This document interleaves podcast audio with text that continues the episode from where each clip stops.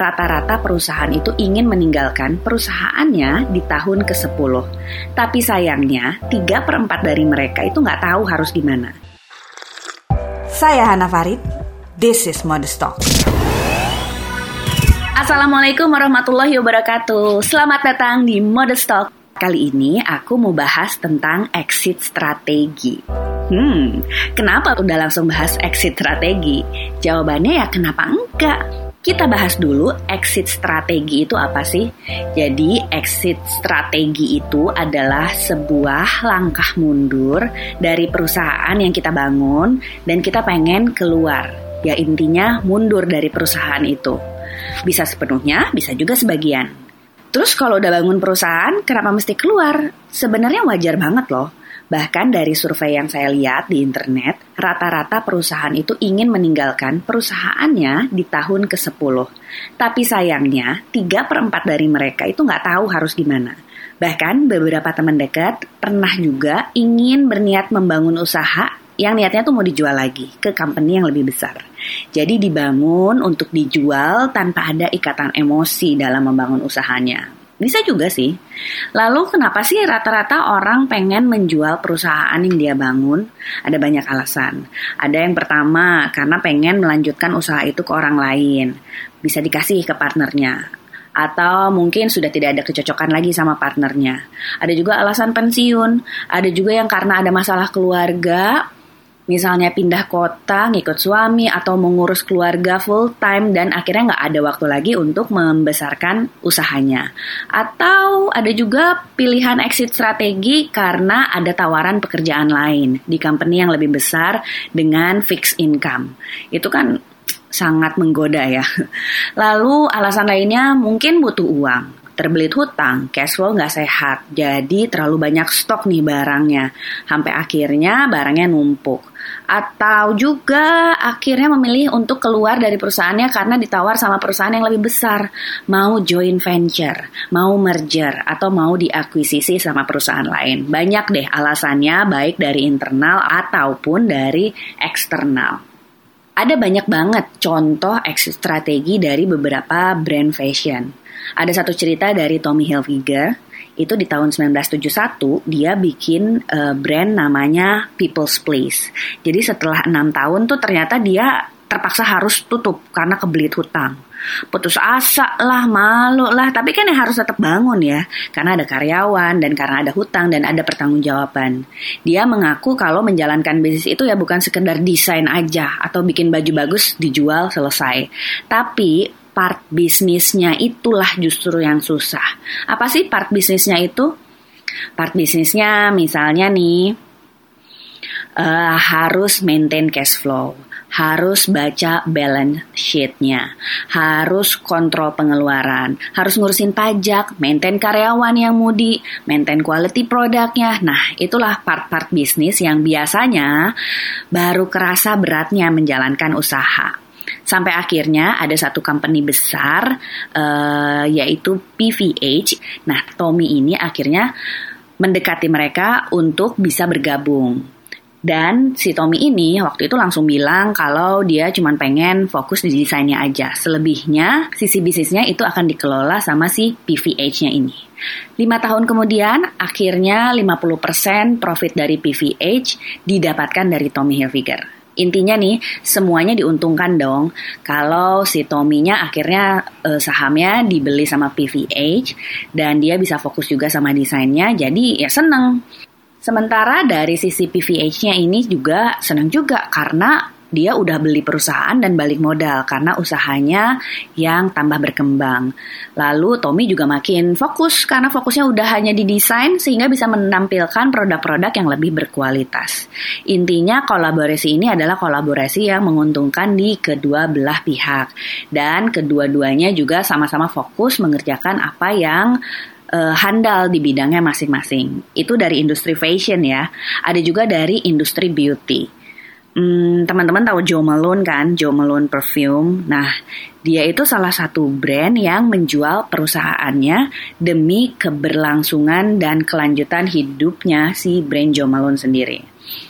Joe Malone ini dari kecil memang suka banget sama wewangian. Wangian yang dia bikin dari bunga-bungaan dan plus dia juga besar dari keluarga yang suka dengan seni. Ibunya itu seorang ahli kecantikan. Bapaknya itu seorang artis. Nah, Joe Malone awalnya seorang florist, penjual bunga. Di umur 19 tahun dia mulai launching brandnya dia nama dengan menggunakan nama dia Joe Malone.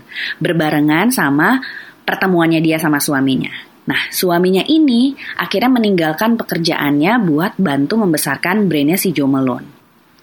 Di tahun 1994, Joe Malone membuka toko pertamanya. Di tahun 1999, hanya empat tahun, Joe Malone akhirnya harus menjual sebagian saham perusahaannya ke Estee Lauder Company. Sebentar banget ya, 94 dia bangun toko dan 99 dia sudah mulai merasakan kayaknya dia nggak bisa deh ngejalanin bisnis sendiri. Akhirnya si Joe Malone ini ketemu sama Estee Lauder Company yang kemudian membeli sebagian uh, sahamnya dan menjadikan si Joe uh, hanya fokus di kreatif directornya aja dan juga chairman alias penasehat untuk brandnya Joe Malone. Di tahun 2003 sebenarnya Joe Malone ini didiagnosa kena breast cancer. Itu juga salah satu alasan kenapa dia harus menjual sebagiannya. Karena cancer yang dia terima ini membuat indera penciumannya dia itu jadi kurang peka. Dan dia harus uh, fokus untuk uh, pengobatannya dia. Akhirnya dia harus melakukan berbagai treatment untuk uh, bisa menyembuhkan sakitnya hingga sekarang dia menjadi cancer survivor dan didiagnosa bersih dari kansernya. Duh, terharu banget ya dengar ceritanya. Dan itu adalah tahun terberatnya si Jo Malone karena kehilangan kemampuan dari penciumannya karena efek dari si kemoterapinya tadi. Di tahun 2006, Joe akhirnya menjual seluruh sahamnya. Jadi 94 dia uh, bikin toko baru, 99 dia jual sebagian sahamnya, 2006 akhirnya dia harus menjual keseluruhan saham perusahaannya. Pasti sedih banget karena dia kan dari umur 19 tahun. Dia membesarkan brand ini dari kecil. Itu sesuatu yang dia suka banget, tapi kenyataannya bahwa dia harus fokus sama kesehatannya, dia mau kembali fokus sama keluarganya, akhirnya dia harus menjual seluruh perusahaannya ke Estee Lauder Company. Setelah dia menjual keseluruhannya, dia juga fokus sama keluarga dan kesehatannya. Akhirnya dia merasa kayaknya ada yang kurang nih dari kehidupannya dia, dia kehilangan sesuatu. Akhirnya, Joe Malone bikin produknya sendiri, dan setelah lima tahun vakum dari industri fragrance, 2011 Joe mengumumkan kalau dia bikin brand fragrance-nya dia yang terbaru namanya Joe Love. Ini pasti sesuatu yang emosional banget, sesuatu yang kayaknya ada yang hilang dari diri dia sampai akhirnya dia harus menjual dan membangun kembali sebuah brand dari kecil lagi. Sementara Joe Malone itu juga masih membangun relasi yang baik sama Estee Lauder uh, Company. Nah, kalau mau dilihat-lihat lagi, Estee Lauder Company itu punya banyak uh, brand-brand kecil. Selain Jo Malone, ada beberapa produk-produk kecantikan yang pasti kita udah familiar banget. Produk-produk itu ada Glam Glow, ada La Mer, ada Smashbox, ada Clinique, ada Baby Brown, ada BK. Banyak kan produk-produk lainnya. Jadi akhirnya kayaknya sekarang ini di industri apa pun, ketika kita capek, eh jangan dulu menyerah. Mungkin ada solusi bahwa kita bisa bergabung sama rumah lain yang lebih mumpuni. Misalnya sama company lain yang memang lebih secara bisnis lebih berpengalaman. Apa pun lah itu alasannya ya. Jadi sebenarnya exit strategi itu wajar nggak? Wajar banget kan? Di industri apa pun tuh pasti ada bisnis-bisnis yang akhirnya harus bergabung. Karena kalau industrinya mau besar dan kita mungkin juga harus berbesar hati mengakui diri kalau ada beberapa hal yang kita tidak berpengalaman ya kita harus berbesar hati bergabung sama company-company yang lebih besar dan memberikan tanggung jawab itu kepada orang lain namanya bangun perusahaan ya pasti naik turun. Seperti lari maraton tadi ada saatnya kita harus jalan ada saatnya ya udah beneran berhenti udah nggak mampu jalan lagi misalnya terkilir. Jadi kita memang harus stop. Ada prioritas yang harus kita lebih dahulukan misalnya nggak bisa ninggalin anak-anak nggak bisa ninggalin keluarga ada kesehatan yang harus dijaga.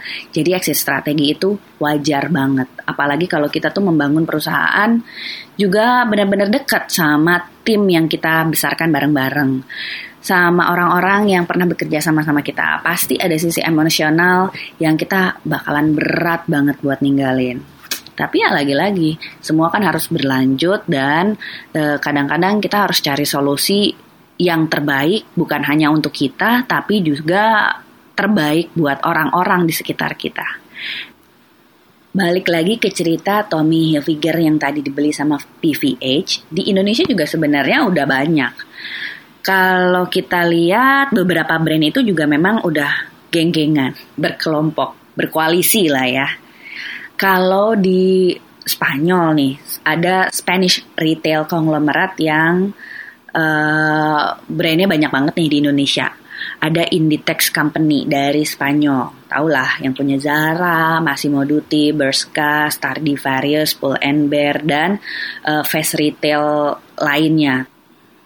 Mungkin ini juga bisa jadi solusi ya. Sekarang banyak banget fashion brand itu kecil kecil-kecil akhirnya saling berkompetisi ngeluarin produknya tuh mirip-mirip gitu. Nggak tahu sih, mungkin memang sudah saatnya bergabung dan berkoalisi.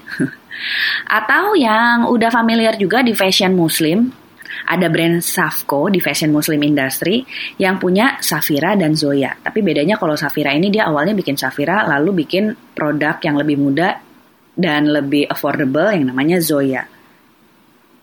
Atau di fashion muslim juga ada L Corps. L Corps ini adalah kepala perusahaan yang punya brand seperti Elzata Hijab, Dauki, Zatamen sama yang terbaru produk fashion muslim sportnya ada Nure itu kemarin Nurul juga baru bekerja sama sama Jenna Hara. Jadi memang sekarang kayaknya untuk bisa bertahan di industri yang sudah bertahun-tahun di fashion muslim ya terutama, apalagi untuk brand yang udah tiga tahun, 4 tahun masih bikin produk apalagi, kayaknya saatnya untuk berkolaborasi. Spiritnya harus spirit bekerja sama, nggak lagi spirit saling menjatuhkan ya. Nah, di episode selanjutnya aku undang satu narasumber yang bergabung sama perusahaan aparel retailer besar di Indonesia.